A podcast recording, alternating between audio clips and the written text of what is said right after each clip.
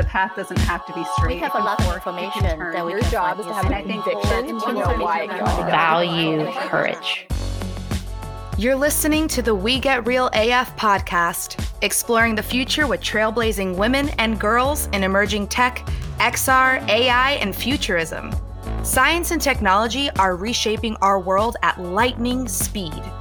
Engage in conversations that'll spark your curiosity and challenge what you thought possible. Inventing Tomorrow starts now. And here are your hosts, Vanessa Alava and Sue Robinson. Welcome back to We Get Real AF, everyone. I'm Vanessa Alava. And I'm Sue Robinson. Please remember to like, comment, and subscribe to the show.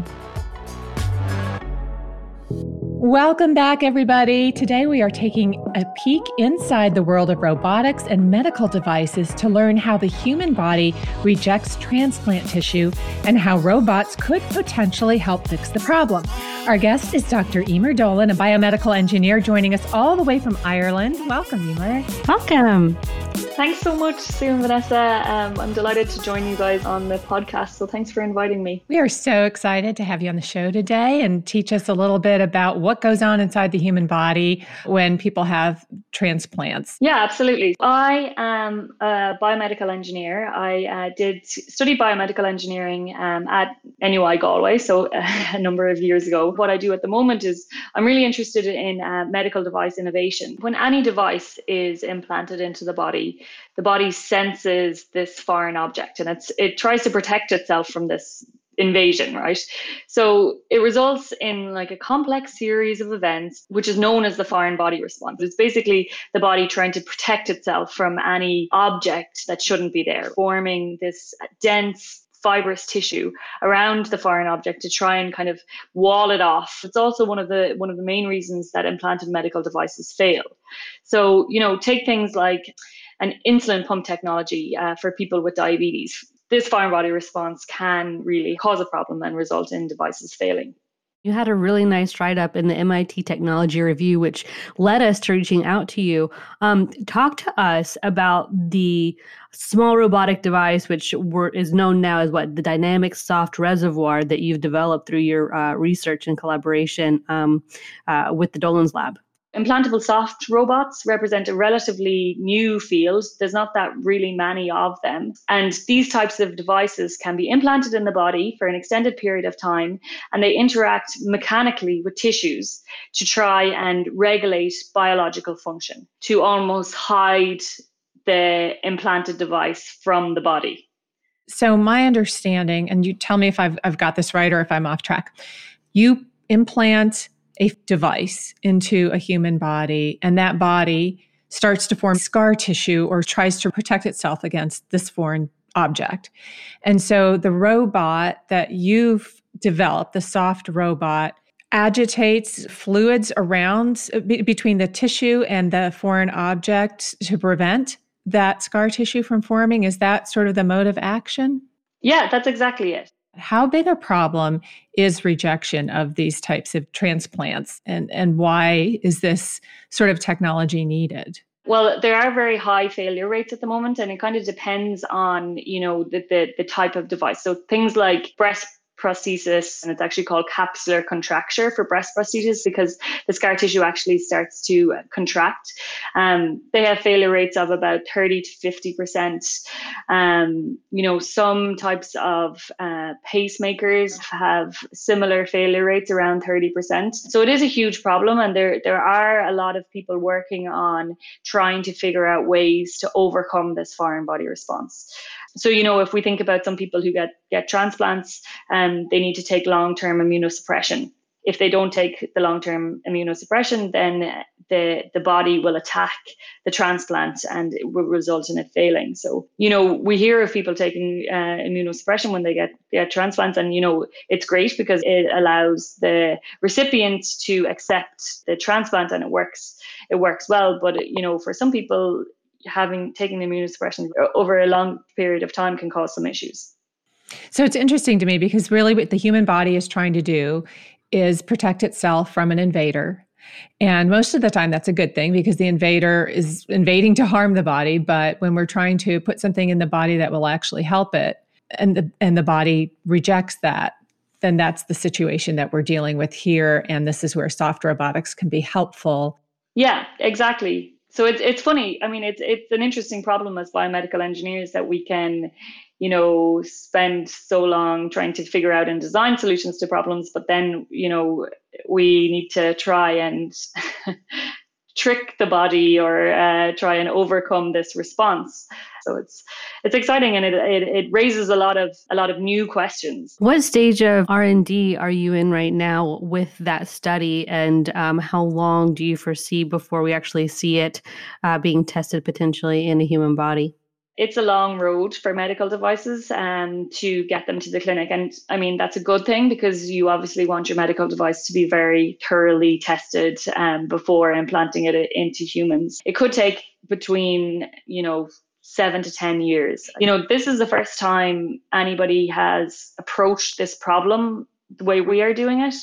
Um, so we're really at, at proof of concept to show that, okay, we, we have shown that this um, has potential. It could potentially work in a range of different applications. So yeah, we have a long road ahead. I'm focusing, we're kind of focusing this technology um, on you know the improving transplants for type 1 diabetes at the moment. And i think that's um, it has a lot of potential in that space because there's a lot of research happening in that space to really try and overcome this problem. Um, but i think it has huge potential in a, in a load of different um, applications. Absolutely. As we come up with more devices that can improve the quality of people's lives and extend the duration of their lives the sort of underlying technology that you're dealing with, which is preventing the immune response system from fighting those things, is going to be incredibly important. And I can see it being used across so many different fields of medicine. Um, and really extending human life. So that's that's got to be kind of an amazing feeling. What is it like to work on something like this? I think it's really exciting. And I think that, I mean, it's really uh, multidisciplinary. You need the engineers to, you know, do the design work, but then you also need, you know, uh, to collaborate with people in the medical profession to understand the situation and also people who have a thorough biological understanding and of cells and, and the immune system. And I think that's really important. Um, you know, I think I've been very lucky that I've always worked with uh, really supportive uh, people uh, on my team. So I think it really helps people asking tough questions to kind of figure out the problems that you're going to be faced with. So I'm thinking of you and and your team thinking of the human body. How would it react? We needed to do the opposite of what the human body is going to do to attack this this device is supposed to help it and then try to construct this thing made out of materials that are emulating what the human body looks like and feels like inside. So almost disguising it and making it do things in a way where the uh, the body isn't going to recognize it as an invader. Yeah exactly. Yeah that's a, a very good description of it. But I think that's why biomedical engineering is so interesting because now we have to predict how the body is going to react here. Mm-hmm. And are we going to design for that uh, you know or are we going to try and control that so that that's what i think it's really interesting anyway hey everybody sam mclean here from InPhase audio audio producer and editor for the we get real af podcast i'm so glad to be a part of this podcast encouraging women and girls to step into emerging technologies and celebrating the accomplishments of those who do Make sure to follow me on Instagram at McLean Sounds or check out my website, inphase.biz. Thanks for listening. Are there other technologies in this sphere that you work in that you think will extend people's lives or allow them to live more healthily in the future that you're excited about that you have your eye on? Another kind of stream of, of what I am researching is um, looking at immunotherapies to treat cancer. Chemotherapies basically act by um, attacking rapidly dividing cells. They identify rapidly dividing cancer cells, but they also attack and kill other rapidly dividing cells like you know hair cell hair follicles and and it does result in some effects that are, aren't intended. So, immunotherapy is a cell therapy whereby it uses cells of the immune system to attack cancer cells.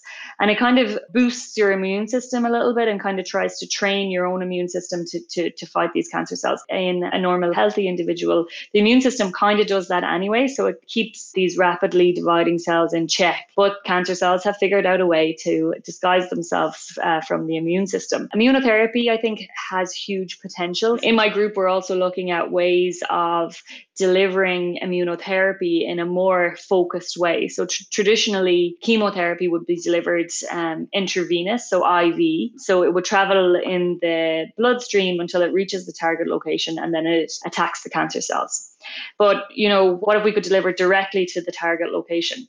And we're looking at ways of, um, you know, implantable devices um, where we can get really targeted delivery to the cancer site um, and that we can refill um, so so we can keep refilling your immunotherapy to the target site without being a surgery or without causing you know pain to the patient which would mean then that we could get much higher doses of the therapy to the, to the target site because it doesn't have to go around in the bloodstream. We're looking specifically at ovarian cancer um, as a start because you know that that's a really interesting and challenging problem. Um, and the five-year survival of ovarian cancer, the numbers are not great. If you could put a device in that was super targeted, um, it would just change the quality of the overall treatment of an aggressive, um, you know, pervasive killer. So that's amazing we have a lot of development work uh, to do on it, but I think it, it will be really interesting. And I mean, if we can improve outcomes, you know, that's the real goal, right? Two big problems that we have to tackle. One is sort of taming the body's immune system to get it to behave the way we want it to. And then two, delivering precision medicine to specific targets in the human body um, so that you're not killing the healthy cells, but you're just killing the bad cells. Mm-hmm. And if we can achieve those two things, what kind of an impact would that make on our health outcome for people with diseases like diabetes and cancer? I think it would have a huge difference on people's lives. I mean, very different diseases, diabetes and cancer. But mm-hmm. if you mm-hmm. think about people with type 1 diabetes, you're wearing a pump, you're relying on the pump to, to function properly, and you're changing all the technology um, every couple of days. And, you know, you still are constantly monitoring your glucose levels and how your pump is functioning. It's like removing that level of worry and control that those people have to have. But for cancer, you know, even if you could keep those people out of hospital so that they could even administer the, the therapy at home themselves.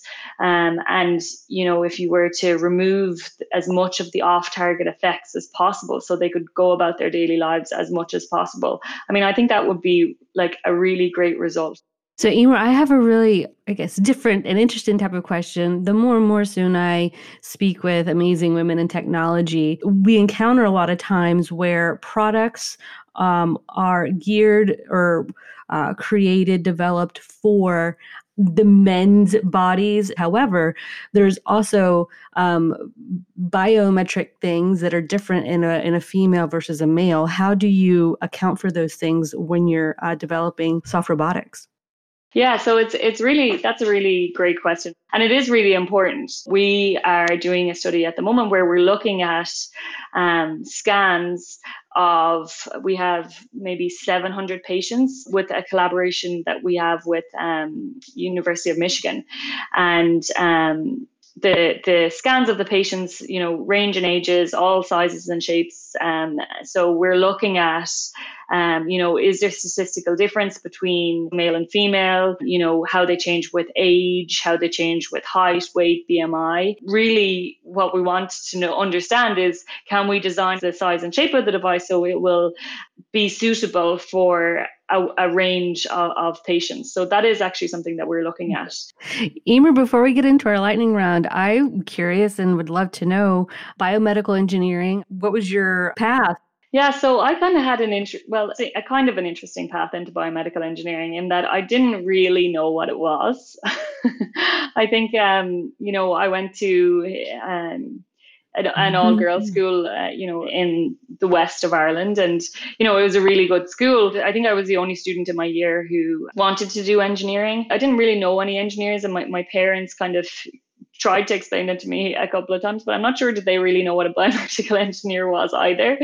Um, but uh, you know, I really liked maths, and I kind of thought, you know, we do a lot of these suitability tests in um, schools in Ireland where you kind of do these fill out these forms for things you like things that you're good at and um, mine kept coming back as an engineer and um, I just decided to go for it. My parents, uh, you know, were always very encouraging. I wish my story was a little was a little bit more planned out, but um, you know, I kind of just went for it.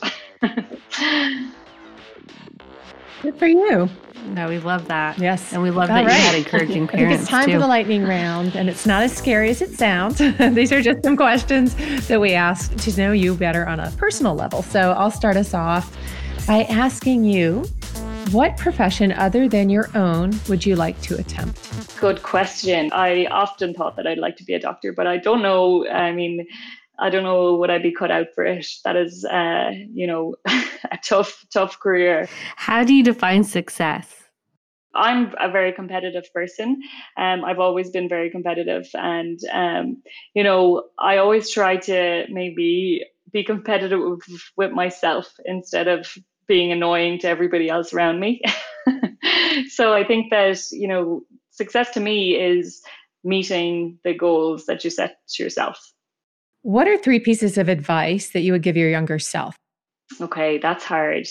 I feel like I'm still figuring it all out myself. You know, I, I don't feel like I have all the answers, but um, have more confidence in your work or and your decisions, and maybe think bigger. I mean, why not? And another one would be to keep reading as much as you can. I think that you know you learn so much from reading academic papers. And last bit of advice. Um, maybe advice that I could give myself now would be to stop checking my emails all the time. Wonderful. Thank you. All right. What resources do you wish existed for women in tech or looking to get into tech? So I think that um, it's really important for women to be visible. I think that, you know, if there's somebody who doesn't know what a biomedical engineer is and then they see a biomedical engineering researcher or lecturer, you know, talking about their research. I think that's really important. We do a lot of school visits, and I think there's physical um, meetings, but you know, now with with um, COVID and everybody being a little bit restricted in movements, online resources, you guys and your podcast, I think, is great. Um, I think it, it, gives good insight into a huge range of different um, careers that women are doing well in. So I think it's it's it's really cool. That's the goal. that is the goal. Resources. That's right. Sure. Okay, Eimear, what is the weirdest food you've ever eaten? some some things I cook myself, I guess would be. what celebrity would you cast to play you in a movie? I don't know. I gave a seminar recently, and somebody uh, told me that I was very like Amy from The Big Bang Theory. if you could start a movement that was guaranteed to go global, what would that movement be? Um, I like I like this this this work that you guys are doing with promoting women um, in science and and tech and STEM subjects. I think you know I, I mentioned in a previous answer that I think that's really important. So I think you know visibility of uh, women in just doing really well at what they do and in high ranking roles is is is important. Agree. So that's what I do. I'd, I'd jump on board with your podcast. All right. Yay. yes, I, I love that. what myth about women in STEM would you like to dispel? Sometimes you hear things like that, that that women are just not as naturally good at STEM subjects than men, which is not true. Like in biomedical engineering last year, I think our top maybe four or five ranked students in the class were all women, which I think Yay. was great. It was great to see. yeah. So you started out uh, not knowing what a biomedical engineer was, and now you're doing this badass research in biomedical engineering robotics. How have you surprised yourself in your career journey? Right now, I'm not working on what I started my PhD on, um, and I've actually kind of changed, not not so much changed fields, but changed kind of research area or kind of niches um, a couple of times. I think that's very valuable to me because I can take what I've learned from all these different areas to research what I'm working on right now. But you know, some people might think that you need to stick to a specific area to find your your niche and really kind of establish yourself in that area. And you know, for some people that works and that's fine and you know, it's great, but for other people it's just a different path. So I think that figure out your own path as opposed to trying to follow these kind of rules. Yes, break the rules, please. mm-hmm. All right, the last one fill in the blank. Blank like a girl. Boss. boss babes. Boss, boss like a girl. Be a boss like a girl. Absolutely. We really appreciate your time today. You're doing great work. Keep it up. This has been such an interesting topic and will hopefully help change the quality of treatment for people around the world. How can people connect with you online? Yeah, I'd love for people to connect with me online. Um, the best way would probably be through my Twitter account. Um, so my Twitter handle is at Eimear B Dolan. So it's at Eimear E I M E A R B D O L A N. Thanks so much. I really enjoyed chatting to you guys today. Hi, everyone. Thanks so much for listening to this episode of We Get Real AF. We're excited to bring you the voices of amazing women and girls who are shaping the future for good. Please help us spread the WeGraph mission of supporting women and girls in emerging tech and science.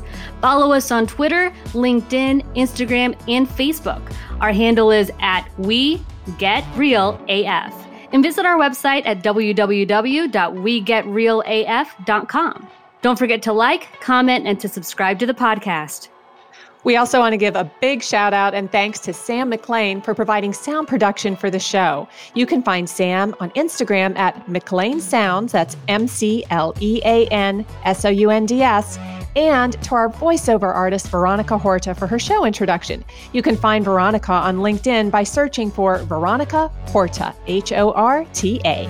And we want to give a special thanks to Florence Lumsden, our associate producer for the We Get Real AF podcast. You can find Flo on LinkedIn at Florence Lumsden, L U M S D E N, or at her website, dancinfloproductions.com. That's D A N C I N F L O Productions. We'll meet you back here next time for another great conversation about high tech with cool women.